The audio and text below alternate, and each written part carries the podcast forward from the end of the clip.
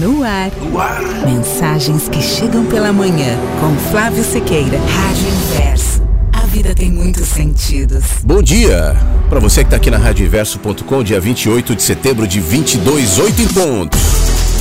Essa é a ideia, sempre pontual aqui no horário de Brasília. Bom dia para você que me ouve pelos, pelas ondas do rádio e me vê pela câmera do Instagram, aberta durante a abertura do Mensagens que Chegam pela Manhã, como tem sido todos os dias.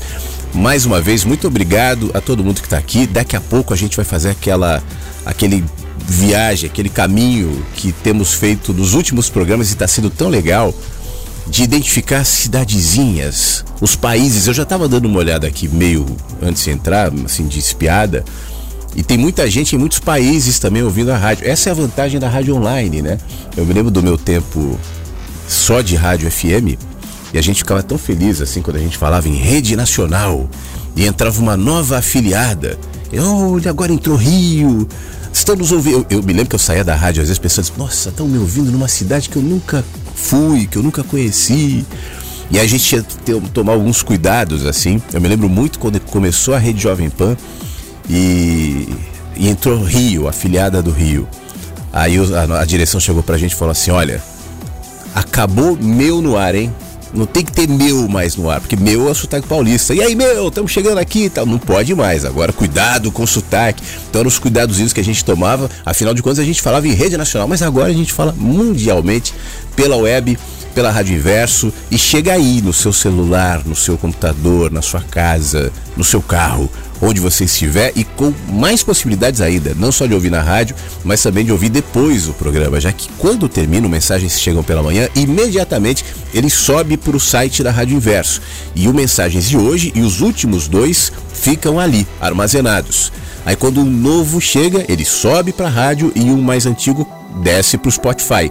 A gente tem hoje, acho, se não me engano, até o dia 23 e aí depois vai subir, hoje já sobe do dia seguinte, né? Todos os programas estão armazenados no Spotify e nos tocadores de podcast. Mas eu conversava agora há pouco sobre a necessidade da gente semear os bons pensamentos. E bons pensamentos, a gente também está muito carregado, pré-configurado para pensar coisas que na realidade não tem a ver. Bom pensamento, eu estou falando de sabedoria. Bom pensamento, eu não estou falando de pense em borboletas. Pense em florzinhas, cai. É, é igual quando as pessoas se propõem a dar boas notícias. Vamos fazer um programa de boas notícias. Aí você ouve assim, quais são as boas notícias? A boa notícia é que uma criancinha ajudou uma velhinha a atravessar a rua. Que coisa bonita. É bonito, claro que é. Mas vamos tentar ir um pouco adiante, né? O que tem a ver, o que, que são os bons pensamentos? Bons pensamentos, em primeiro lugar, é a clareza de olhar, é o entendimento que a vida é feita por contrastes, é entender que nem tudo que me parece ser bom de fato é.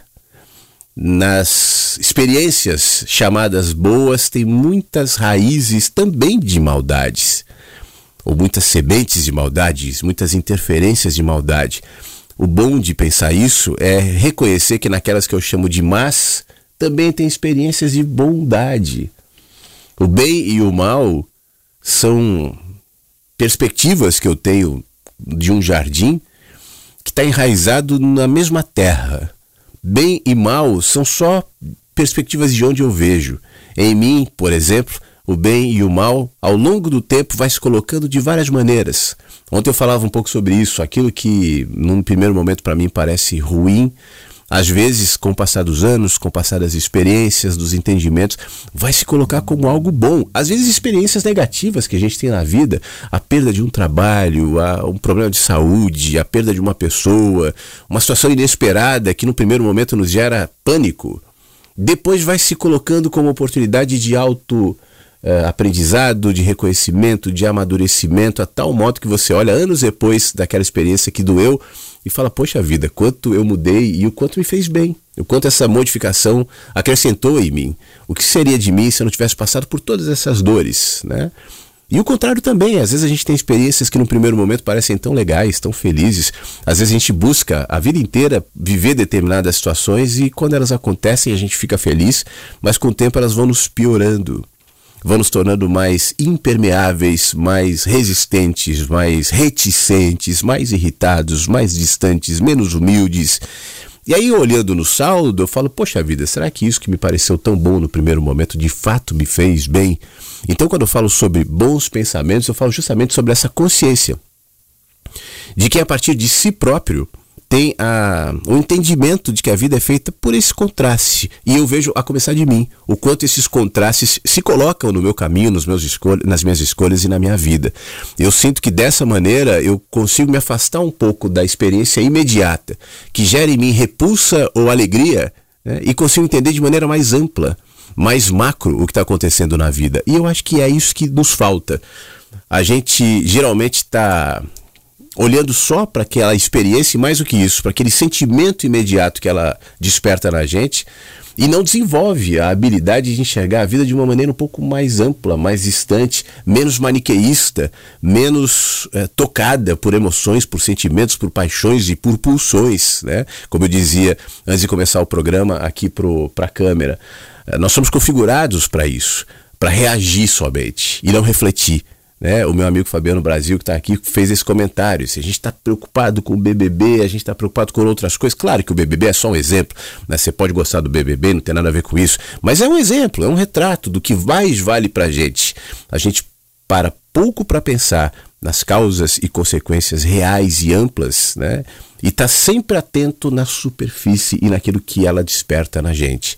Então, a proposta aqui desse encontro pelo rádio é justamente mexer nisso é, a partir das conversas, das leituras, das músicas, das interações, a gente abrir janelas, frestas na nossa mente e no nosso interior. Eu geralmente eu não, não, não nem olho aqui as mensagens do Instagram, mas eu vi que tem o Cleomar aqui, o Fabiano Brasil falou agora há pouco, o Cleomar de Santo Antônio de Descoberto. Você acha que tudo que fazemos para o outro, de certa forma, tem um querer em troca? Eu não posso generalizar, né, Cleomar? Mas muitas vezes sim. Geralmente aquilo que eu faço para o outro, para o bem ou para o mal, eu estou fazendo para mim. Né? É, geralmente aquilo que eu faço para o outro são respostas. Até atitudes caridosas, bonitas. Eu costumo ver, às vezes, muitas religiões que são baseadas nessa cultura que é legal, da generosidade, da caridade, mas na realidade não deixa de ser uma barganha com a vida. E todas as vezes que eu barganho com a vida ou com o outro, eu estou projetando sobre aquela pessoa ou aquela situação uma espécie de expectativa que tende mais adiante a me frustrar. É, sabe o exemplo que eu dou da árvore? Eu acho que isso é muito legal para a gente entender o que eu quero dizer. Inclusive essa tua pergunta. A gente está esperando alguma coisa, a gente está fazendo e nós somos configurados para que seja assim, né? Eu aprendo com a árvore. A árvore faz, dá, é, porque ela é assim, é a natureza dela. Ela não dá fruta para nos agradar, ela não dá sombra porque alguém elogiou, ela não existe porque alguém está vendo e achando a árvore bonita, a árvore simplesmente é. Né? Isso é parte da natureza como nós, que somos bichinhos da natureza também. Ah, os animais da natureza não existem para nos agradar, ou para nos servir, ou para a gente comer, ou por qualquer outra coisa. Cada um tem a sua função e o seu sentido. Né? Então, se eu entendo isso para mim como parte da natureza, e começo a aplicar isso no meu, primeiro no meu entendimento, no meu olhar, na minha autopercepção, o meu trato com outros também vai ser reflexo disso. E eu vou começar a perceber quando eu me coloco de maneira barganhosa, eu não sei se existe esse termo, mas me coloco de uma maneira a, a, a esperar algum tipo de coisa, projetando expectativa nos meus caminhos. Isso é muito natural e ao mesmo tempo é uma cilada. Às vezes eu me sinto virtuoso por estar tá fazendo algo bom a você, Cleomar, ou a qualquer um, né? Mas na realidade essa virtude é uma distração, né? essa virtude é um vício, essa virtude é uma vaidade. E aí não se trata de um pecado moral, a vaidade. Não. A vaidade é só distração. Eu passo a me enxergar como algo que eu não sou. Eu passo a me perceber e projetar sobre essa percepção uma expectativa que adiante vai me doer, vai me frustrar e vai me desviar dessa condição natural que tenta me apontar para quem de fato eu sou. Eu não sei. Eu estou tentando, na vida, enquanto eu caminho, enquanto eu respondo à vida, aprender quem eu sou. Isso inclui o trato com as pessoas. Mas esses sentimentos, né, geralmente leva à distração. Obrigado, tá bom, Cleomar? Daqui a pouco eu vou continuar na interação aqui na rádio, tá? É, você que está me ouvindo na radioinverso.com e você que está me vendo ou na live ou depois no vídeo que fica aqui no meu canal do Instagram, no canal, não é canal, é página, né, do Instagram. É, manda um WhatsApp, manda mensagem. No site da rádio tem a parte Deixe seu recado, é uma coluna ali do lado direito. Então você pode escrever o seu recado ali, eu vou ler durante o programa. E no WhatsApp você pode, claro, mandar o seu áudio, mandar o seu texto. Interaja. Vamos fazer essa interação. A vantagem da gente estar ao vivo é única e exclusivamente essa, a possibilidade da gente interagir diretamente. Então anota o número aí, 51, que é o código de Porto Alegre, 992461960. Na página da rádio tem um WhatsApp passando ali nos, nas artes, mas eu vou repetir, caso eu tenha falado muito rápido e você quer anotar. 519 92 46 1960. Tá bom? Então tá. Daqui a pouco a gente vai ver ou saber onde é que nós estamos sendo ouvidos. Eu vou ver sua cidade aí, hein? Você que está me ouvindo aqui pela rádio. vou identificar. Ou seu país, tá? E claro, as leituras, eu tô com um monte de livro aqui, não sei exatamente quais eu vou ler mas as coisas vão se encaminhando enquanto a gente conversa.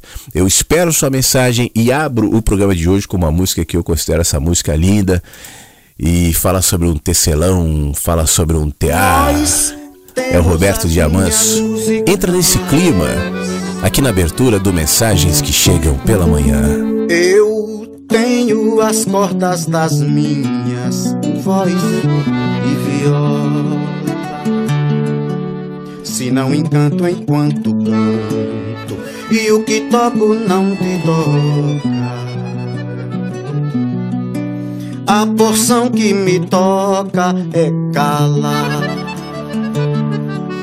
Mas quando todas as linhas se engancham nos teus pontos, a ponto de te emocionar, começa a se delinear ambas as partes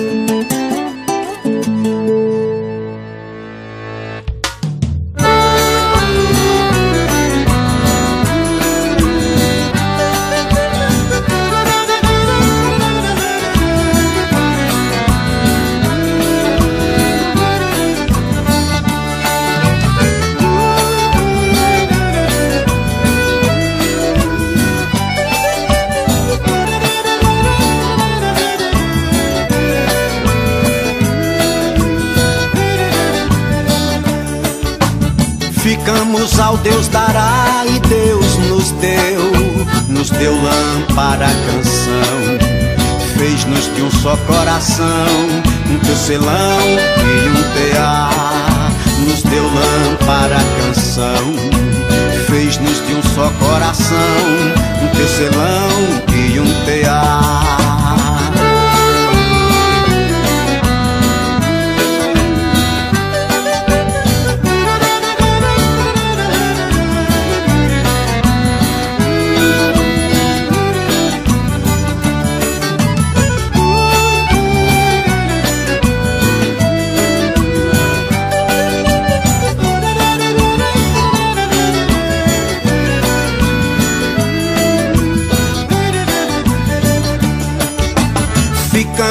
Ao Deus dará e Deus nos deu, nos deu lâmpada canção, fez-nos de um só coração, um tecelão e um tear, nos deu lâmpada canção, fez-nos de um só coração, um tecelão e um tear.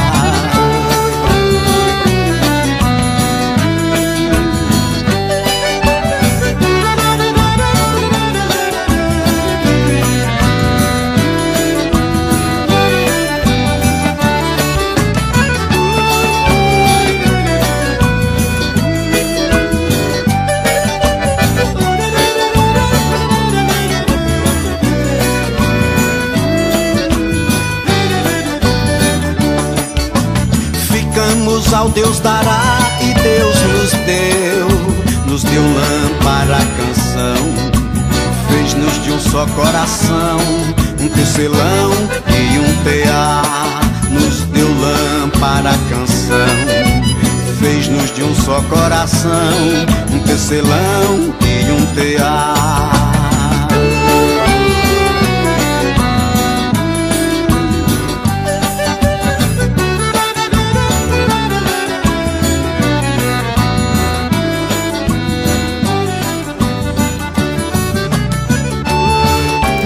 Esse seja o clima da nossa alma, da nossa mente, dos nossos pensamentos, do nosso sentimento.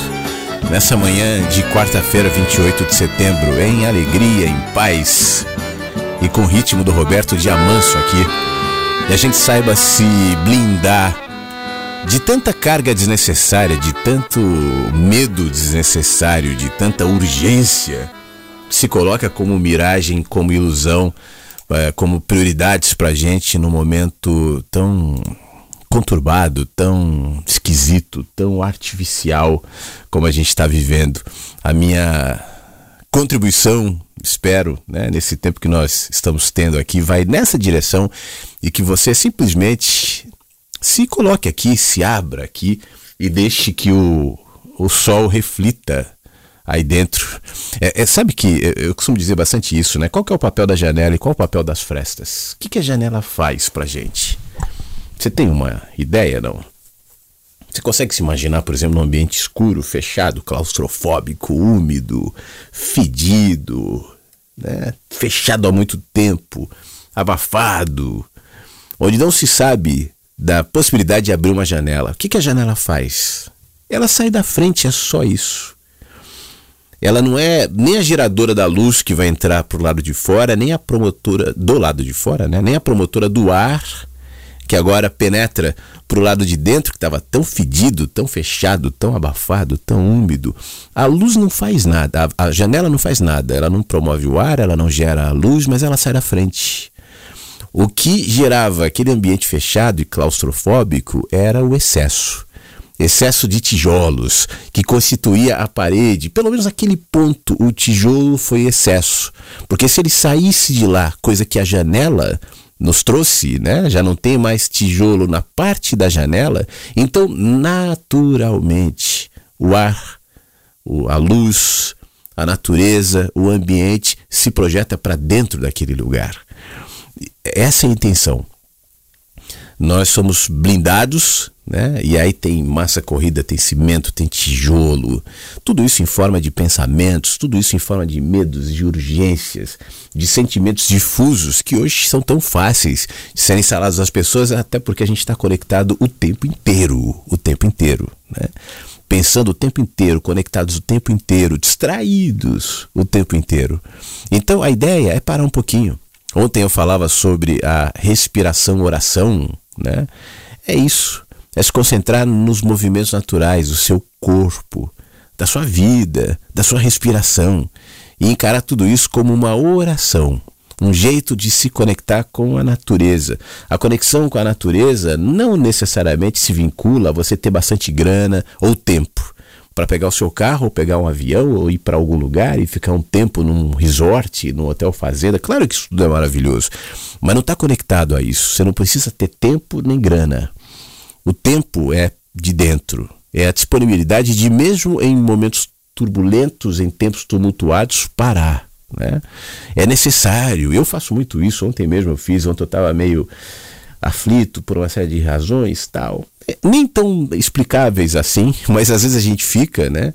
E o meu melhor momento do dia foi ter parado em algum momento, ter ido lá para fora, ter ido pro jardinzinho ali, uh, olhado as plantas, deixado o céu me dar mensagens silenciosas, ouvido o que os pássaros tinham a me dizer. É isso que a gente precisa, tirar excessos. Eu costumo dizer que a sabedoria não é adição. A sabedoria tem a ver com a subtração, não é mais. Mais é o conhecimento, o que é válido também. Eu quero ter mais conhecimento, mais informações, mais entendimentos. E a humanidade, na medida em que o tempo passa, se coloca nesse lugar né, de mais. A humanidade aprimora a sua ciência, a sua tecnologia, as suas leis, as suas discussões, e isso gera coisas boas.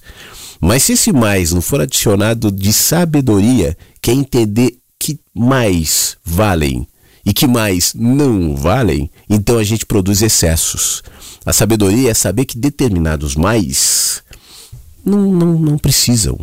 fazem mal, né? É saber a, o significado das coisas, é saber o valor de cada coisa. E para isso, o equilíbrio é necessário. Para que eu tenha equilíbrio, eu preciso de menos. Eu sigo no Instagram as páginas de aviação tal, e ontem eu estava vendo uma página de aviação agrícola, não, é de garimpo, que é uma aviação muito louca, né? A aviação de garimpo é dureza. É assim, não tem regra, não tem lei na prática.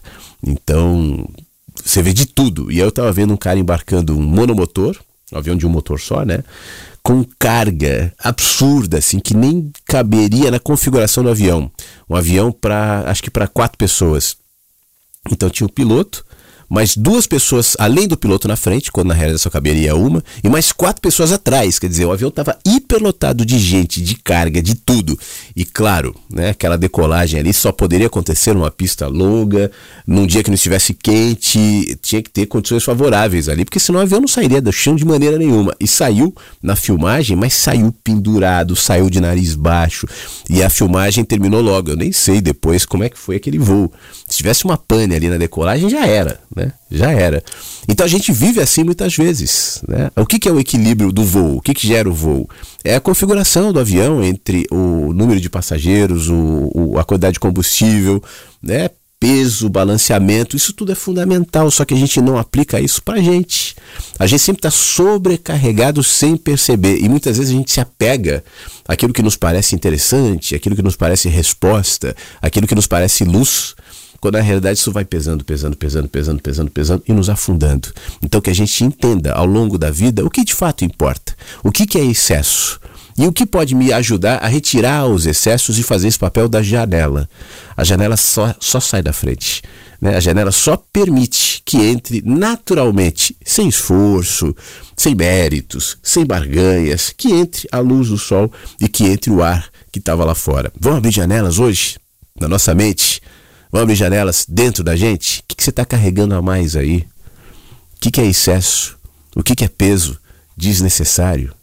Essa é uma resposta que você pode dar, aliás, que você deve dar. E acredite, ao longo da vida, ao longo de hoje, dessa quarta-feira, já começou assim, não sei se você notou, mas ao longo da, do resto do dia, a vida vai se encarregar de te dar toques, de promover é, relances de luz e possibilidades de frestas para que então o ar entre. Já tem gente mandando mensagem aqui pelo nosso 51992461960. Cristiano, bom dia. Eu tô aqui agora pela rádio. O Cristiano estava vendo a abertura do Mensagens no Instagram, como eu tenho feito todas as manhãs, na livezinha. E ele fala assim: é, falavas sobre pausa. O nosso corpo precisa de descanso, nossa mente de paz, o coração de alegrias. Seguimos com lucidez e sabedoria. Forte abraço, tudo a ver, Cristiano, exatamente isso. Você repara, Cristiano, que sabedoria tem a ver com simplicidade. A sabedoria não é uma descoberta que nunca ninguém fez, um pensamento que nunca ninguém teve. Por isso eu me coloco às vezes tão reticente diante dessas, abre aspas aqui, mensagens de sabedoria cheia de piruetas e luzes e coisas quando alguém só consegue ouvir o óbvio, quando dito de maneira né, pseudo, enfim, por um, por um ET, por um guru. Então, aquela, aquela multidão se coloca diante de um ser iluminado que veio do, do, literalmente do espaço. Incorpora em alguém e diz: Olá, eu sou Cryon, viajante do universo, para falar o óbvio e a gente se distrai da mensagem. O que eu quero dizer com isso, sabe aquilo que eu falava agora há pouco sobre o excesso? Esse é o excesso. Eu não preciso de um ser fora de mim, de um ser diferente de mim, de um ser, abre aspas, superior a mim, para me dizer o que está sendo dito permanentemente pela árvore, pela pássaro, pelas minhas experiências cotidianas, pelos seres mais simples.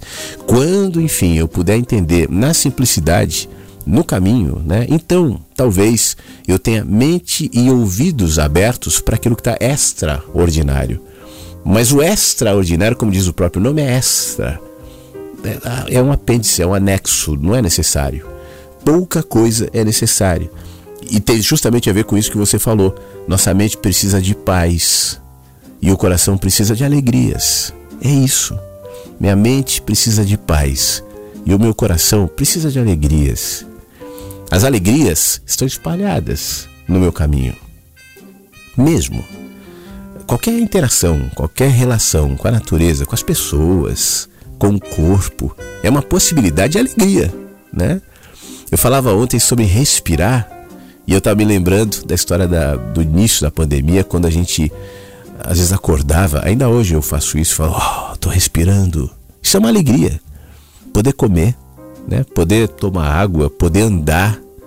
Quem perde um pé ou quem machuca uma perna e fica andando de muleta, quem tem um dente doendo não consegue mastigar, depois que recupera o dente, depois que o pé uh, fica bom, enfim, vai entender a importância daquilo. É uma droga, né? A gente precisa perder para dar valor.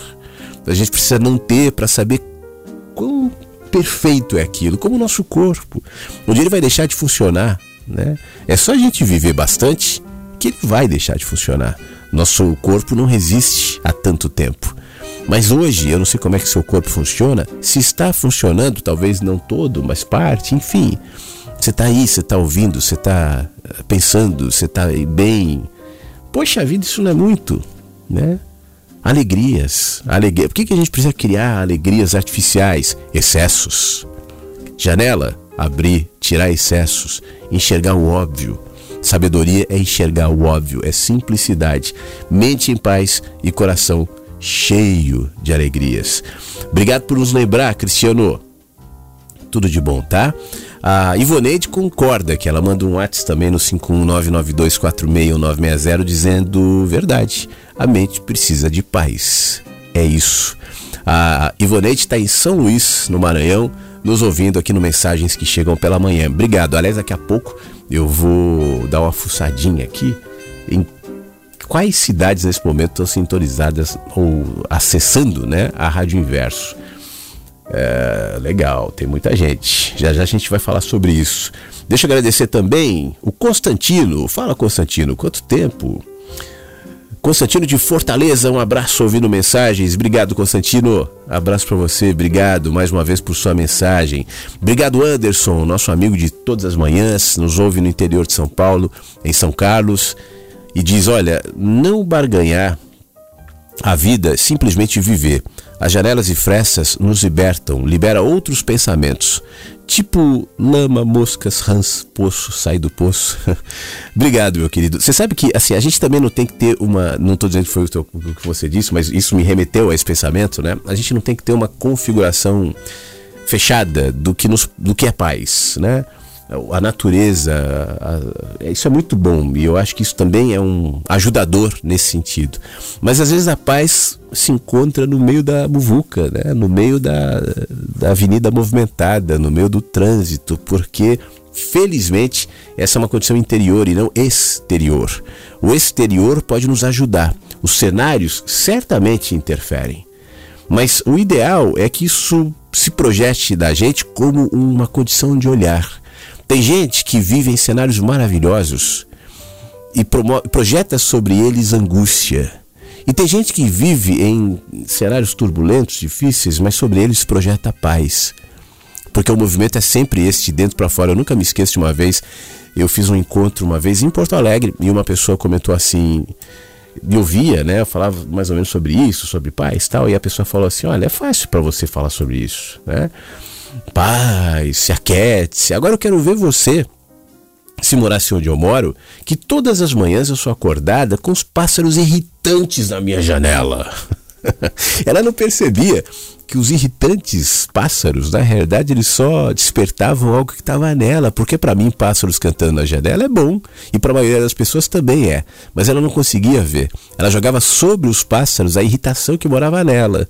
Se os pássaros a irritavam de tal maneira que ela dizia: Olha, para você é fácil porque você não tem pássaros cantando na sua janela.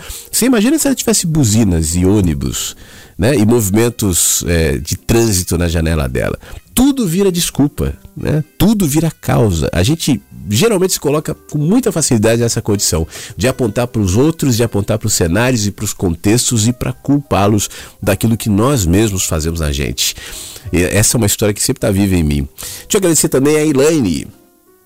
Ela manda uma mensagem dizendo assim: Flávio, sábado passado foi aniversário da minha sogra, 78 anos, e o falecimento do meu tio paterno, o João, de 88.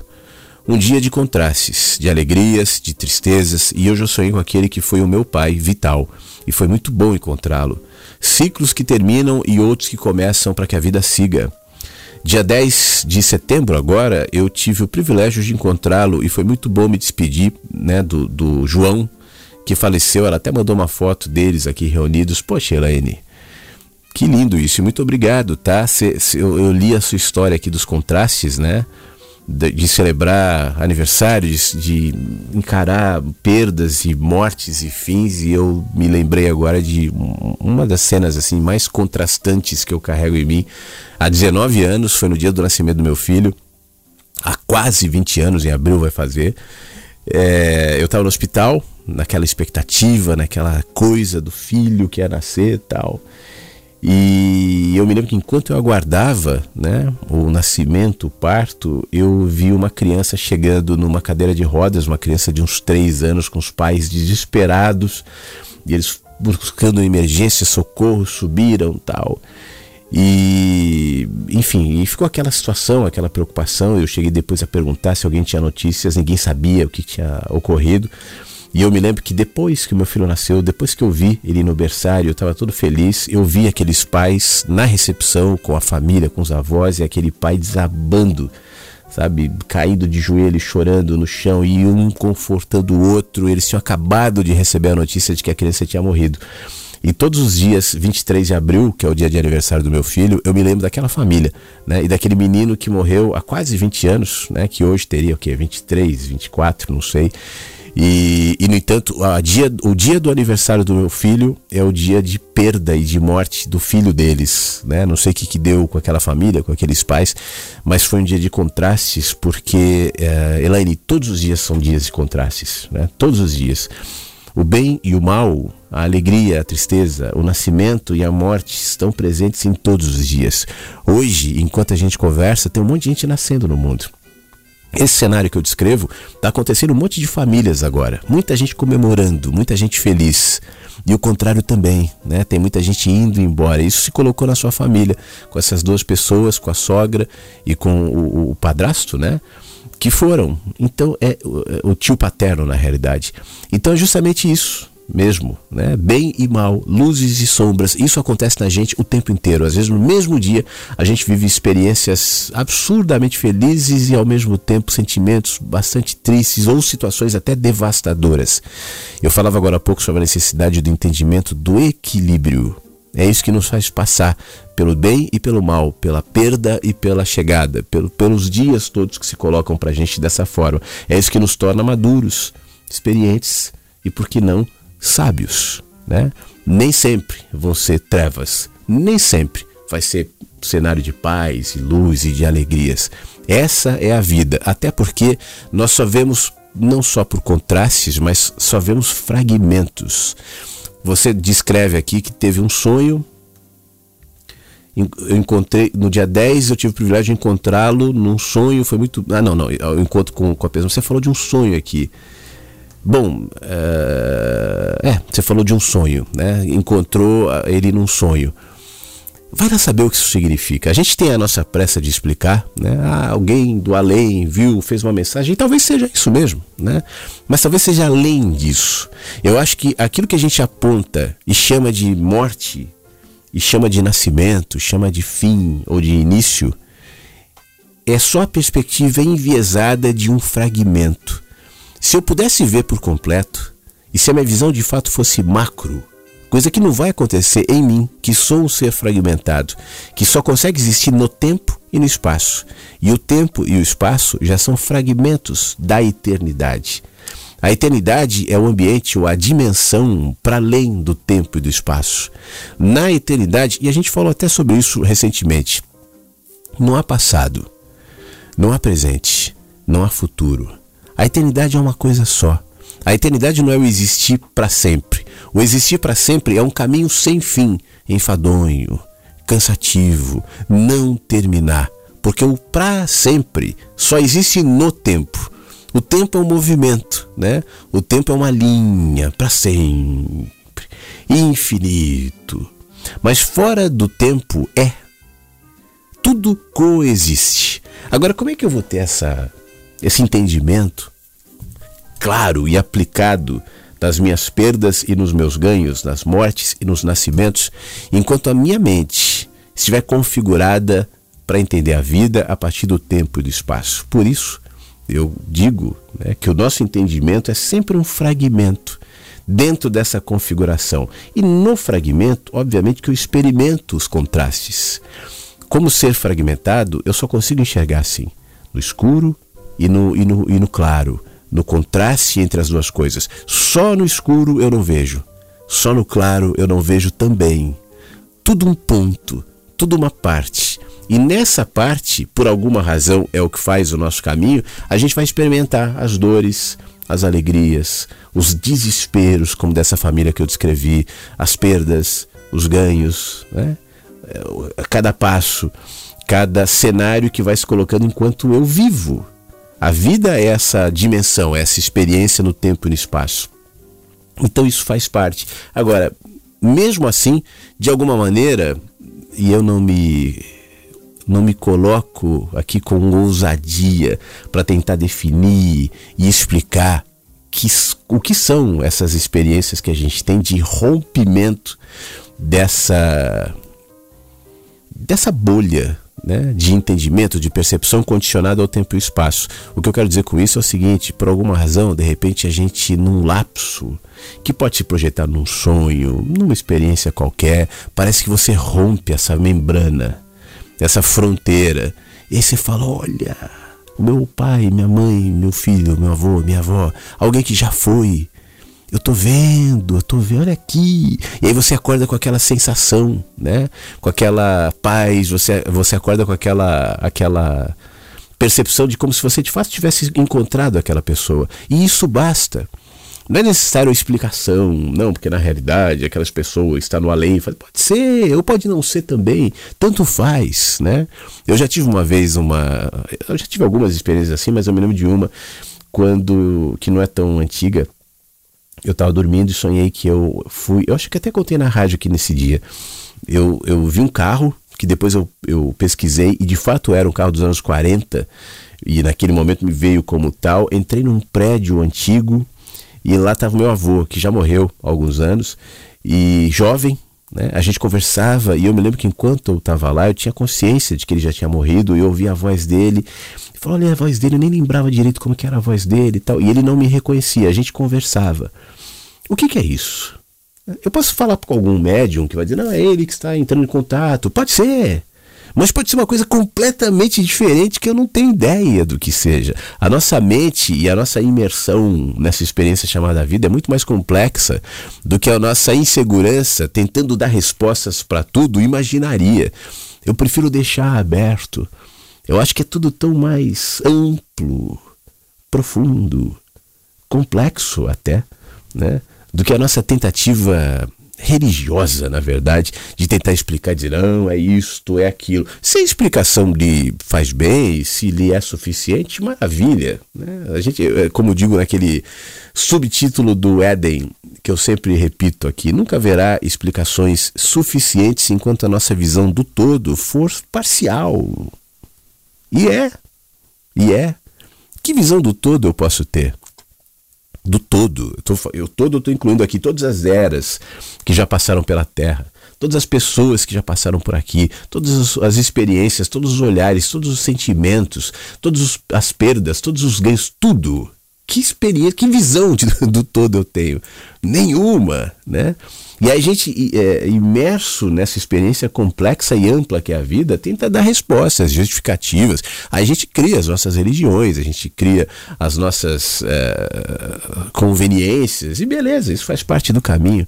Mas eu gosto de olhar para a vida e perceber a o mistério que ela representa, o abismo, como dizia o Rubem Alves que ela é. Construtores de altares à beira do abismo. A gente constrói os nossos altares com nossas explicações, com nossas certezas, nossas religiões, nossas verdades. Isso tudo nos faz bem, ilumina o nosso rosto, nos traz paz.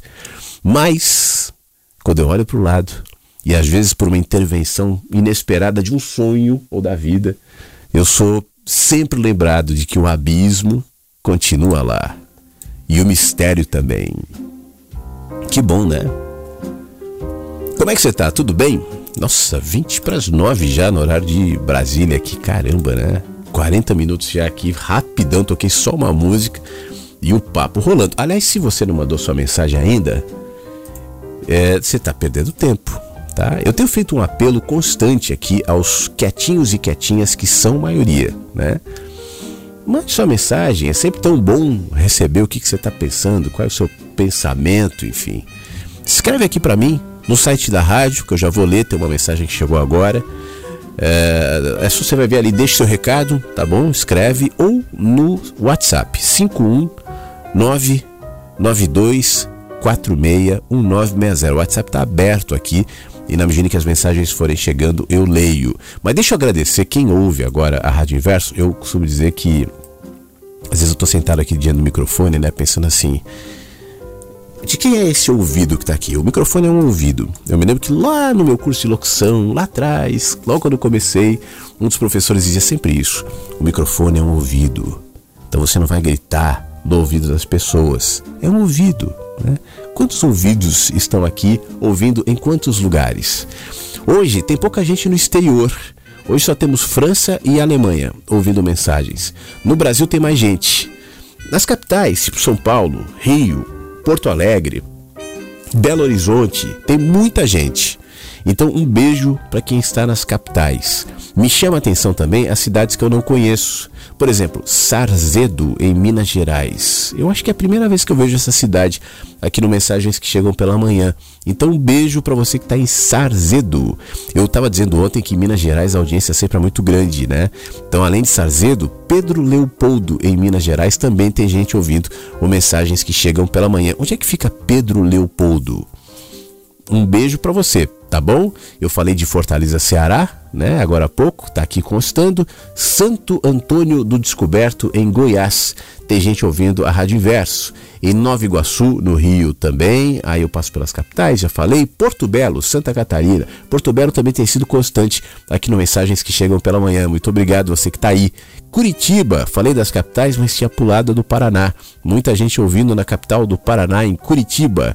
Garanhuns, Pernambuco. Tem gente ouvindo mensagens que chegam pela manhã. São Luís do Maranhão, Ibitinga, interior de São Paulo. Também tem gente na capital do Brasil, em Brasília, nos ouvindo agora. João Pessoa, Paraíba, ouvindo mensagens. Santo Anastácio.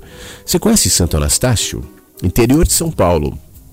Tem gente nos ouvindo em Santo Anastácio. Maringá, Paraná? Sim, também tem. Caruaru, Pernambuco. Outra região que tem muita gente ouvindo o Mensagens é no Rio Grande do Sul. Eu falava ontem de algumas cidades do interior do Rio Grande do Sul e aqui está constando Veranópolis. Então, um beijo para você que está em Veranópolis e muito obrigado, tá, por me ouvir. Nova Iguaçu no Rio, também ouvindo mensagens que chegam pela manhã. Consta aqui São Carlos. São Carlos, eu acho até que eu sei quem é. É nosso amigo Anderson, que está nos ouvindo no interior de São Paulo, também sintonizados aqui. Se você estiver me ouvindo em algum lugar, se eu falei sua cidade, ou vai que eu não falei, vai que não captou aqui, me diga, tá? 51992461960 e o nosso e o nosso site aqui no Deixe seu recado. Aliás, eu vou ler já já um recado que chegou agora de Santo Antônio do Monte, em Minas Gerais. Mas antes eu vou tocar mais uma música só para eu tomar uma aguinha, um café, você também. E na sequência eu volto para a gente continuar conversando aqui no último bloco do do Mensagens que chegam pela manhã. Lembrando que esse programa, quando terminar, ele vai para o site da rádio. E que no Spotify você tem todos os mensagens desde o começo até agora disponíveis para você baixar e ouvir quando quiser.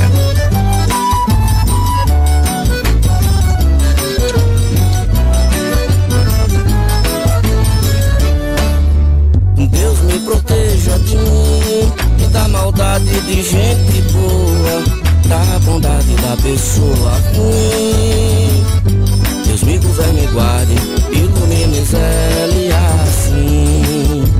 Deus me proteja de mim e da maldade de gente boa, da bondade da pessoa ruim. Deus me governe e guarde, ilumine Zé assim. Caminho se conhece andando, então vez em quando é bom se perder. Perdido fica perguntando, vai só procurando e acha sem saber. Perigo é se encontrar perdido, deixa sem tecido, não olhar, não ver. Bom mesmo é ter sexto sentido, sair distraído, espalhar bem querer. Deus me proteja de mim e da maldade de gente boa, da bondade da pessoa ruim. Deus me governe e guarde, ilumine Zélia assim. Deus me proteja de mim e da maldade de gente boa, da bondade da pessoa ruim. Deus me governe e guarde, ilumine Zélia assim.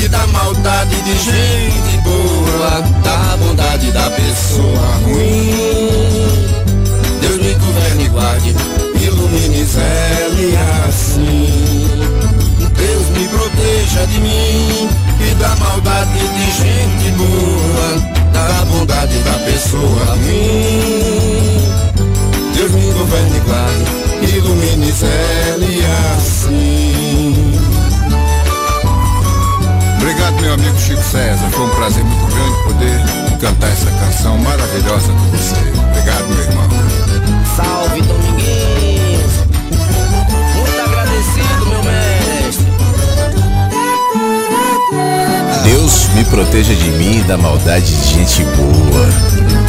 Tem tanta gente boa com cheia de maldade aí, né? Bom, daqui a pouquinho eu vou ler os recados, tá? Tem mais recados aqui no site, no WhatsApp da rádio, mas enquanto tocava o Chico César, Dominguinhos, clima tão legal, né? Aliás, essas duas músicas de hoje acho que foram tão tão boas pro clima que eu tô querendo estabelecer hoje e essa semana, especialmente aqui na gente, de leveza, de paz, de simplicidade, de alegria. Eu vou ler um texto do Rubem Alves. Eu peguei o livro aqui, tava pensando, pô, não li nada hoje no Mensagens e eu acho que sempre cai bem. Então, antes de voltar aqui para as mensagens, e vai ser já a última parte do nosso programa, então se você quiser mandar sua mensagem, esse é o momento, 51992461960 e o contato, contato não, aqui na página da rádio mesmo, deixe seu recado. Então participe pra gente interagir. Mas agora a gente respira e entra no Rubem Alves. Os teólogos medievais muito se preocupam em definir o número de anjos que podem ficar em pé no fundo de uma agulha. É. Problema aparentemente fútil e sem formas de resolução empírica, ele enuncia o enigma da relação entre os espaços incomensuráveis, quais sejam o espaço sagrado e o espaço profano, a geometria de Deus e a geometria dos homens. Se pensa que o assunto foi esquecido ou resolvido, então está muito enganado, pois até hoje geômetras ainda não chegaram a um acordo sobre a forma pela qual os espaços do corpo e os espaços da alma se relacionam. De que eles se relacionam, ninguém duvida, pois basta surgir na mente um uma fantasia destituída de substância, em tudo semelhante a um anjo etéreo, para que o corpo se ponha a tremer. O que ninguém sabe direito é como tal potento se realiza. Os psicanalistas, herdeiros dos teólogos medievais, também ignoram esse como. Mas eles, pelo menos, estão em condições de anunciar o problema numa linguagem assim mais adequada, a nossa falta de sutileza simbólica. Esse corpo de carne e osso, com precisos limites geométricos, quantas fantasias podem viver neles? Nesse fundo de agulha, quantos anjos podem dançar? Eu tenho me ocupado de uma questão semelhante e penso que cheguei a resultados mais concretos que os doutores do passado. Deixando de lado a geometria dos espaços sagrados, eu passei a concentrar minhas investigações no problema físico do peso da alma. Que a alma tem peso é fato comprovado pela experiência de cada um e pelo cotidiano da pesquisa clínica ah, que, que se faz por aí. Dizemos, eu estou me sentindo assim leve, ou então estou me sentindo pesado. Tais declarações, de fato, que não tem relação alguma com o peso dos corpos, pois que magros se dizem pesados e gordos se dizem leves, só podem, portanto, se referir à alma.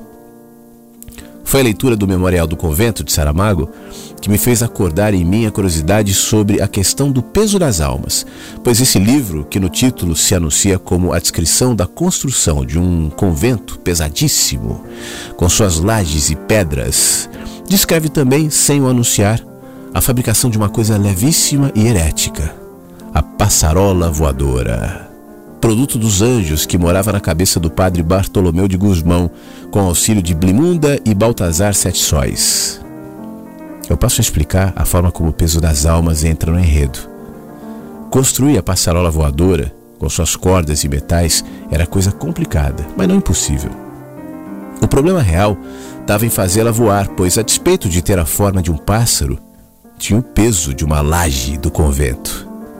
O padre Bartolomeu, para resolver o problema, foi consultar os alquimistas em outro país, longe das fogueiras da Inquisição. E lá, ele aprendeu que para que um corpo pesado, cujo desejo aponta para a terra, se ponha a voar, é preciso que ele seja cheio com algo que tenha o desejo contrário e que queira subir, e que aponte para o alto, para os céus. E essa coisa, assim lhe disseram, só pode ser encontrada num lugar o corpo humano.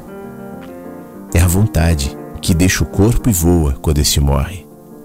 Bastaria, portanto, que se pegassem as vontades no momento exato de sua saída do corpo em direção ao alto. E foi assim que o padre inventou uma garrafa de pegar vontades, dando à vidente Blimunda a tarefa de andar pelos campos de peste e batalha, aprisionando as vontades dos que acabavam de morrer, para com elas fazer flutuar e voar a sua passarola. O sucesso do projeto científico do padre Bartolomeu, documentado pelo rigor historiográfico de Saramago, comprova o meu ponto. A alma tem peso. O que nem Saramago e nem o padre perceberam, entretanto, é que se é verdade que as almas têm peso e peso negativo, o que faz com que elas voem rumo às alturas, outras é que têm peso positivo, o que faz com que elas mergulhem rumo às funduras. As almas podem, portanto, ser pesadas. A pista para a construção de uma balança de pesar almas, a semelhança de garrafa de pegar vontades, me veio acidentalmente lendo o poema Instantes, em que já no fim da vida o poeta confessa e lamenta seus hábitos de viagem, dizendo assim: Eu era um daqueles que nunca ia a parte alguma, sem um termômetro, uma bolsa de água quente, um guarda-chuva e um paraquedas, e logo conclui: Se voltasse a viver, viajaria mais leve. Ao ficar velho, ficou leve por dentro, pneumático, voador. E ao ficar leve por dentro, resolveu ficar leve por fora. Quando a alma é pesada, ela precisa de muita, muita, muita coisa para não se desequilibrar. Mas. Mas se a alma é leve.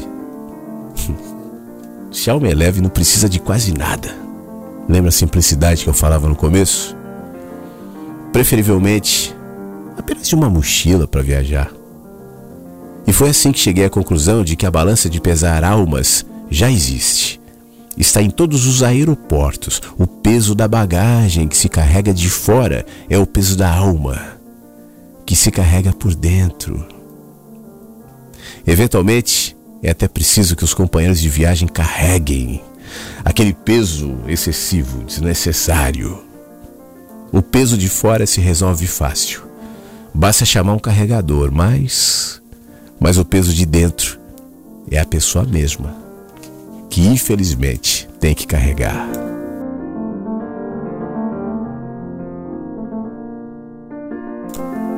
tudo conta a nossa história, né? Como a gente sempre fala aqui no nosso encontro, tudo nos aponta o tempo inteiro. Você já tinha pensado nisso? que até o peso da sua bagagem, de alguma maneira, está contando uma história e está apontando para você. Engraçado que enquanto eu falava isso, eu me lembrava de algumas pessoas que eu conheço que não sabem é, viajar de um município para o outro sem toneladas de malas e de, sabe, pesos e pesos e pesos. E é interessante como é proporcional mesmo. O peso de fora apontando para o peso de dentro. E eu estava tentando fazer esse autoexame aqui. E eu, sinceramente, eu não viajo com mais de uma mochila. não que eu seja uma pessoa assim tão leve e maravilhosa, não é isso, né? Mas é verdade, eu não, eu não consigo viajar com mais. É muito raro eu viajar com mais de uma mochila, ainda mais de avião, né? Uma mochila, tá bom. E você repara que muitas vezes aquilo que a gente leva para as viagens é, pouca coisa é usada. Você traz às vezes camiseta, traz coisas que você nem, nem usou e levou desnecessariamente. O, o simples é o ideal, né? É aprender o que de fato é necessário. Isso vale para as nossas malas, isso vale para os nossos pensamentos, isso vale para as nossas relações, isso vale para a nossa vida. O que de fato é necessário é o simples. Como você percebe o mundo à sua volta? O que sente enquanto trabalha, estuda, namora, enquanto vive sua vida? Que tipo de pensamentos tem? Seu jeito de perceber o mundo reflete o mundo que mora dentro de você. Que tal olhar para ele? Rádio Inverso. Olhar para dentro e perceber os sentidos. Essa é a ideia. Olhar para dentro e perceber os sentidos. Muito obrigado, Sheila. Tá ouvindo mensagens que chegam pela manhã?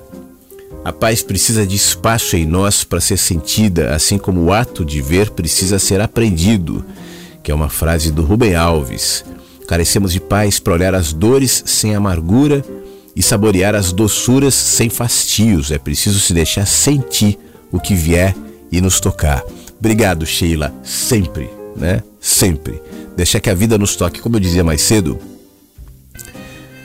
a vida está dizendo um monte de coisas.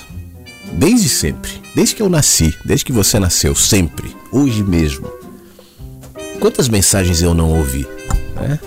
Quantos apontamentos que me tocaram com pequenas sensações, pequenos sentires que eu desconsiderei por estar pensando em outras coisas, preocupado em outras coisas, ou até anestesiado mesmo para isso. Quanto mais sensível nós estivermos, mais fácil vai ser ouvir esses pequenos sussurros da vida.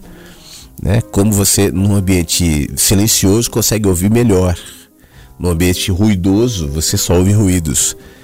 É, muita gente falando, você não escuta nada, né? A somatória de vozes vira ruído, não vira uma ideia. Para que haja ah, o entendimento e diálogo, é necessário que entre as vozes haja silêncio. A vida está nos apontando isso o tempo inteiro. Obrigado. Obrigado também, Luciana. A Luciana mandou um, uma mensagem, a Luciana Silva, da Silva, dizendo: Olha, você falou Nova Iguaçu no Rio. Nova Iguaçu sou eu que estou vindo. Muito obrigado por ter me dito, a, a, a Luciana. Aliás, pouca gente me avisou, ah, fui eu que você falou, tal, mas algumas pessoas estão dizendo aqui, por exemplo, Santo Antônio do Monte, Minas Gerais. Quem está ali é o Luiz Moreira, o André Luiz. É, o Moreira, o e-mail dele aqui, porque ele mandou pelo site da rádio. E o Luiz faz o seguinte: ele comenta assim, ainda ontem você falava sobre os nossos monstros e heróis. Aí ele coloca entre aspas aqui, heróis. Quem são os nossos heróis? Olha, eu acredito e prefiro observar os heróis invisíveis, os heróis ordinários, heróis do cotidiano mesmo, aqueles que inconscientemente se movimentam pelo bem, como por exemplo ajudar uma pessoa a atravessar a rua. E me veio à mente, Flávio, eu me conectar uh, muito com a arte de ouvir música. E ele fala de uma música aqui. Eu não tenho essa música agora e não, não vai dar tempo de tocar, mas eu depois eu vou ouvir aqui e de repente eu incluo ela no playlist para os próximos, tá? Ele, ele sugere o Full Fighters My Hero. Se puder, eu gostaria que fale mais um pouco sobre os nossos monstros e heróis e toque essa música, tal. Meu querido, muito obrigado. Como eu disse, eu não vou poder é, tocar a música agora, mas sobre essa condição de herói, né? Isso é um arquétipo nosso. É, e, e eu acho que isso vem lá de trás. Outro dia eu estava comentando sobre o ser humano ser um bichinho muito frágil e dependente, muito mais que os outros bichinhos naturais da natureza, né? O, sei lá, um cachorro, um lobo, uma tartaruga, uma águia, logo ganham autonomia e parece que se configuram rapidamente para essa autonomia de vida. O ser humano é mais lento, ele precisa de um cuidado. Um ser humano jogado na natureza, ele vai morrer rapidamente, porque um bebezinho né, não sabe fazer nada por si próprio, nem se alimentar, nem se virar, nem se locomover, nada. Então, essa figura dos cuidadores, geralmente colocada nos pais, mas pode ser os avós ou qualquer outro que se coloque para cuidar daquela criança, assume esse papel que passa a ser o faz-tudo, o herói, o Deus. Né? Esse arquétipo dos heróis é reforçado pela própria religião, que projeta a ideia de Deus um herói um faz tudo, um salvador. Eu não estou entrando no mérito, tá? Mas isso está presente na gente desde sempre. Vem lá dos pais, se projeta na religião, se coloca nas escolas, por exemplo, quando o professor muitas vezes se põe nessa, nessa atitude vertical, hierárquica substituindo naquele momento os pais, é, talvez seja a primeira substituição dos pais quando você vai para a escola, porque até então você estava ali totalmente protegido, né, vivendo somente aquele ambiente e somente consciente da existência deles como realidade. Outras existências aos poucos vão ocupando espaços e fazendo parte da sua realidade que aos poucos vão aumentando incluindo os professores, né, os ensinadores. Então, na gente é formado e talvez até por uma questão de sobrevivência essa imagem do herói. Agora, isso é estimulado pela cultura.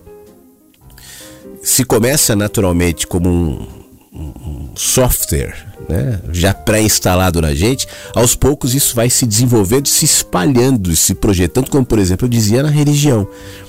Até porque, o, o André, como a gente vive nessa condição de enxergar por contrastes, o entendimento do que é o bem e o que é o mal nos ajuda nessa percepção.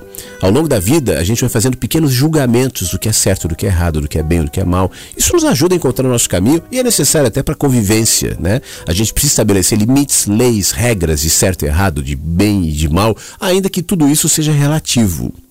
Fazendo um parênteses, eu não relativizo a existência do bem ou do mal. Bem ou mal existem, né?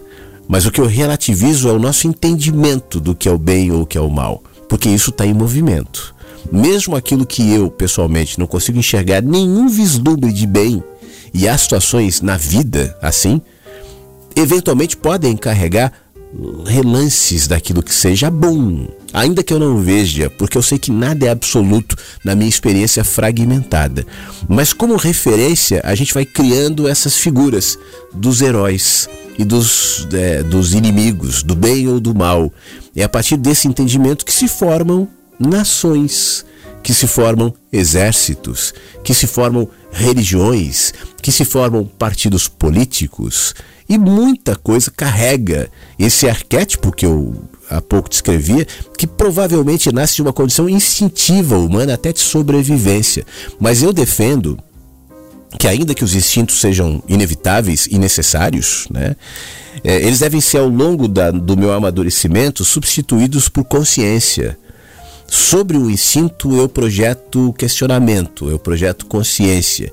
E eu passo a encarar aquele instinto e, e, e, quem sabe, diminuir a pulsão dele em mim. Quantos instintos animais e selvagens nós, bichos humanos, ainda carregamos, mas que pode ser modificado na medida que a gente enxerga e questiona. Um ser só instinto é um ser animalesco, né?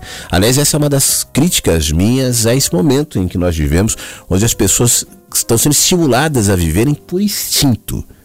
Né, por, e justamente esse instinto carregado aqui do, do certo e do errado, do bem e do mal, de Deus ou do diabo. A gente está vivendo agora o final de uma eleição política onde, na minha opinião, só se alimenta isso. Só se alimenta o instinto do medo, só se alimenta o instinto do herói, do salvador, do demônio, do tudo vai acabar, do tudo a não ser. É, é essa o arquétipo que convenientemente cabe numa eleição, mas cabe em tudo né? Então, infelizmente, se eu, o André, você não projetarmos sobre isso luz do questionamento, se a gente não se colocar fora da margem de massa, das ideias de massa, das certezas da massa, do que é conveniente para a massa, e na realidade essas conveniências de massa geralmente são conveniências para poucos, né?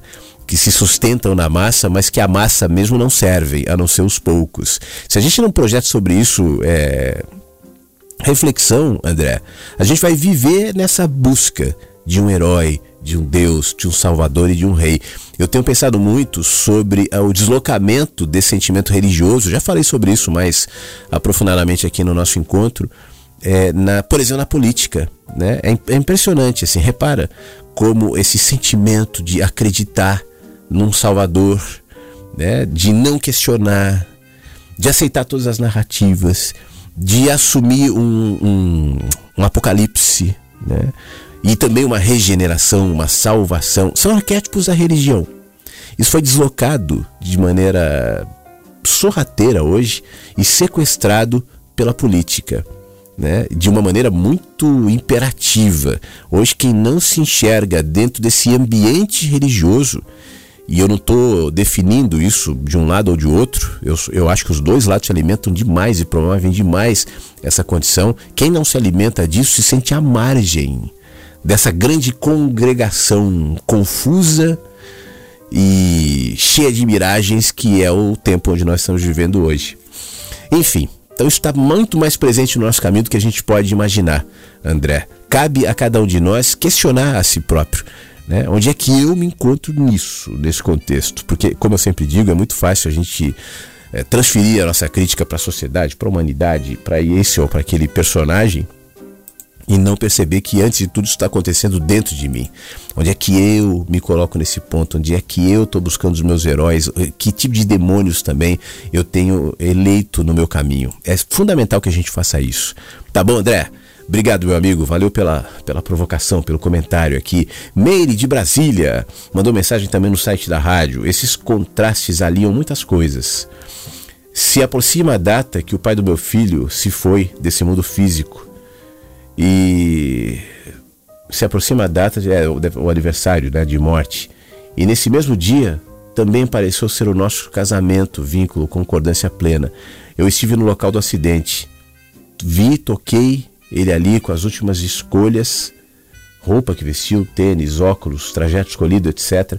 Mas ele já era incrivelmente mais do que isso e algo mais forte do que eu me fazia permitir sua ida para inconcordância de almas, ou sei lá, selarmos o nosso melhor acordo, fazer o melhor pelo nosso filho. Apesar de triste, foi belo e foi pacífico. Poxa vida, eu imagino a, a dor, né? mas você descreve esse contraste, contraste de experiências.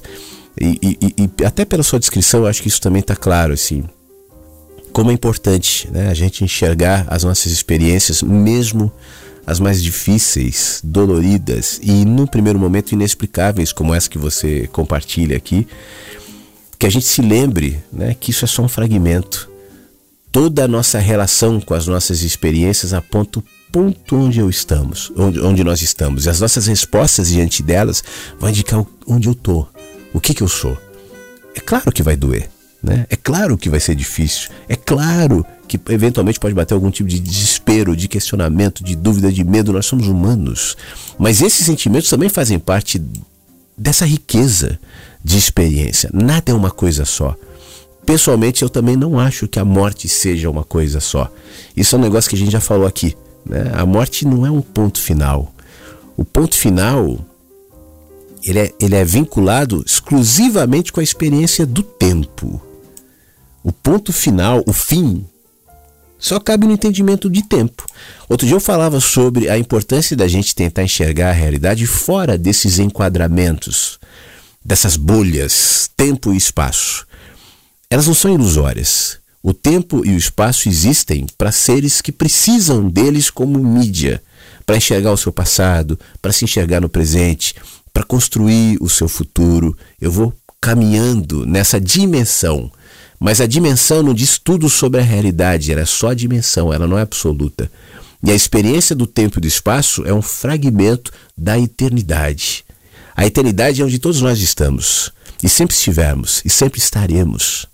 E dentro da eternidade a gente vai construindo a nossa linguagem, o nosso entendimento que define o que é, por exemplo, o tempo e o espaço. Outro dia eu estava ouvindo uma, um negócio antigo do sobre Dom Pedro I, Museu do Ipiranga, um, um documentáriozinho assim que fazia uma, uma uma, um teatro, né? uma narração assim sobre a, a proclamação da independência tal.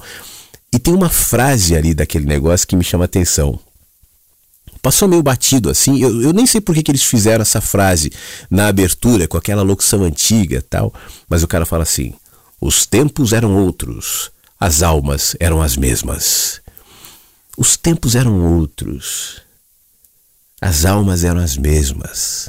Isso pode ser entendido de várias maneiras, né? Mas eu fiquei pensando nisso, as almas eram as mesmas. Na nossa linguagem, no nosso entendimento fragmentado do que significa ser, a gente cria uma explicação linear para as almas serem as mesmas. É um fragmento. O que é essa explicação linear? Por exemplo, as almas reencarnam. Né? Tudo bem. É uma explicação linear.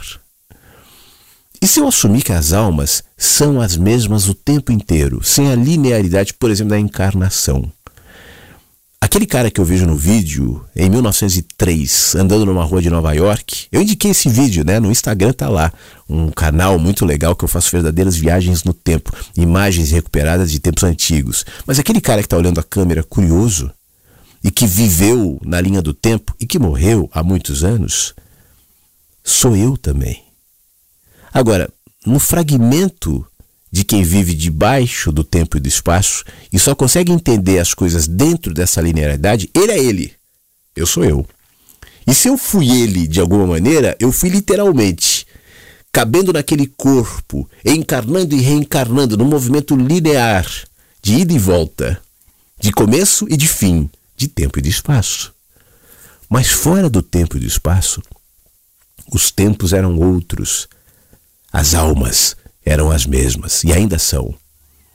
O que eu estou falando aqui é só um fragmento de um entendimento que pode se colocar na gente de maneira mais aprofundada, silenciosamente, intuitivamente, sensivelmente, especialmente se não se encapsular numa ideia pronta porque os antigos diziam, porque o Allan Kardec diz, porque o Messi fulano tal, porque o livro, porque a Bíblia, porque tudo bem, são olhares, são perspectivas, né? São apontamentos, são fragmentos, são tentativas de se descrever um fenômeno muito mais profundo, muito mais amplo, muito mais complexo, numa linguagem fragmentada que é a linguagem das ideias e das religiões. Por isso, dentro disso cabe.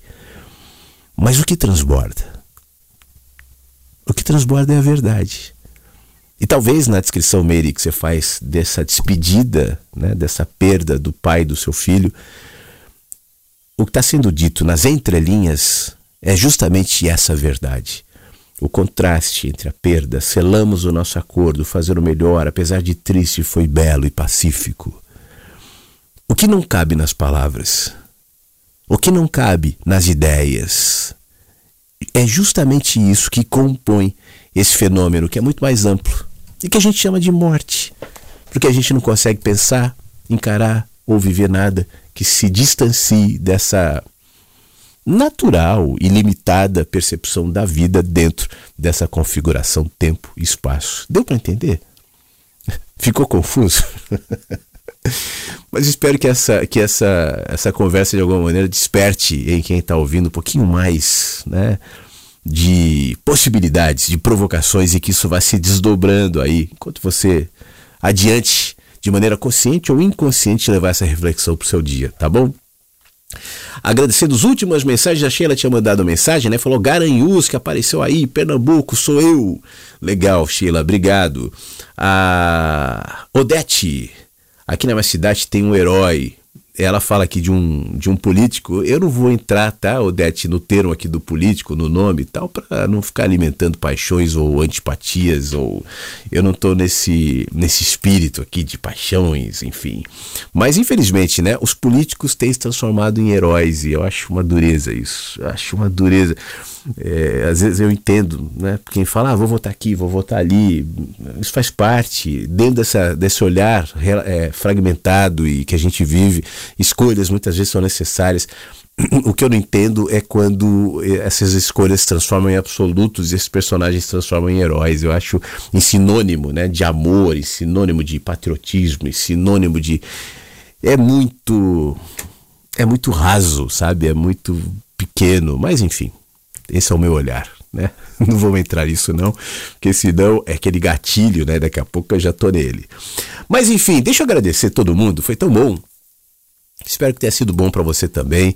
Estou é, gostando muito dessa maneira como a gente tem se colocado, como as nossas conversas têm acontecido. Eu espero que isso promova em você é, sabedoria, né? promova em você pacificação, promova em você simplicidade, contentamento, e é isso que realmente importa. Eu não sei se você tem reparado, mas eu tenho é, estado menos nas redes sociais. Ontem mesmo eu ia gravar uma live no YouTube, talvez eu faça isso hoje. Gravar uma live, não, fazer uma live pro YouTube, né? Eu cheguei a sentar diante da câmera, cheguei a ligar as luzes, tava pronto, mas não vinha nada. Eu, eu, por onde eu vou começar? Eu não sei, ah, não vou falar nada. E desliguei tudo, porque assim como eu imaginava, e foi por isso que eu voltei para a rádio também. Aqui seria a minha casa, sabe? É onde eu me sinto mais à vontade, onde eu, eu sinto que a gente tem mais condições de deixar as coisas fluírem, conversar e promover o que eu de fato quero promover com o meu trabalho. Nada contra, mas pessoalmente eu não quero ser promotor de entretenimento só, de engajamento, sabe? Então não faz muito sentido para mim e quando eu me percebo nesse lugar, né, eu me distancio. Então aqui está sendo um espaço legal, especial, e eu te agradeço muito por viabilizá-lo. Porque ele é viabilizado pela sua presença, né? Porque se eu estivesse aqui falando para ninguém, não faria nenhum sentido eu estar também. Então, mesmo que os quietinhos e quietinhos continuem em maioria, mas eu tô vendo aqui que tem gente ouvindo em vários lugares tal. Por exemplo, chegou agora gente de Londres para nos ouvir, de Brasópolis, em Minas Gerais, de Caruaru, de outras cidades, enfim, Pelotas, no Rio Grande do Sul também chegou agora há pouco. Então tem muitos lugares, muita gente, São José do Rio Pardo.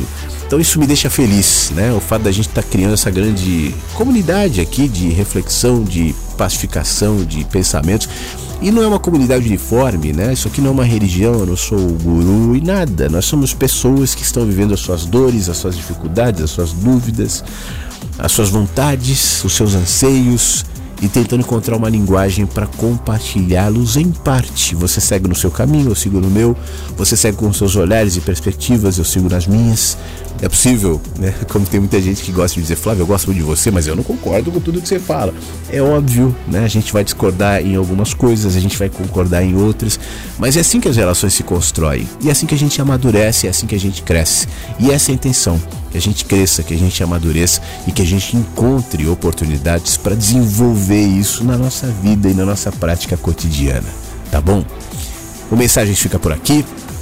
Daqui a pouco esse programa vai estar disponível no site da rádio, só dá uma atualizadinha que você já vai ter acesso ao programa do dia 28 de setembro. E, e, eu já vou atualizar também com outros programas no Spotify, onde todos os mensagens que chegam pela manhã ficam. Cada vez mais mensagens lá para você poder baixar, ouvir offline, levar contigo, compartilhar. Faz isso, compartilha com outras pessoas né? Quem sabe faça bem a elas também. É um, acho que é um jeito de fazer carinho, de manifestar uh, afeto, de manifestar interesse, de dar um presente, né? Se esse programa foi um presente para você, dê a outras pessoas também, porque para mim ele é. Inclusive com a sua presença aqui, tá bom? Um dia bom para você, um dia cheio de paz, se cuida e amanhã às 8 da manhã a gente volta a se falar. Espero que você esteja comigo aqui em mais um Mensagens que Chegam pela Manhã. A programação da rádio segue 24 horas, trazendo músicas e reflexões sem parar. Fique bem. Mensagens que chegam pela manhã com Flávio Sequeira, Rádio Inverso.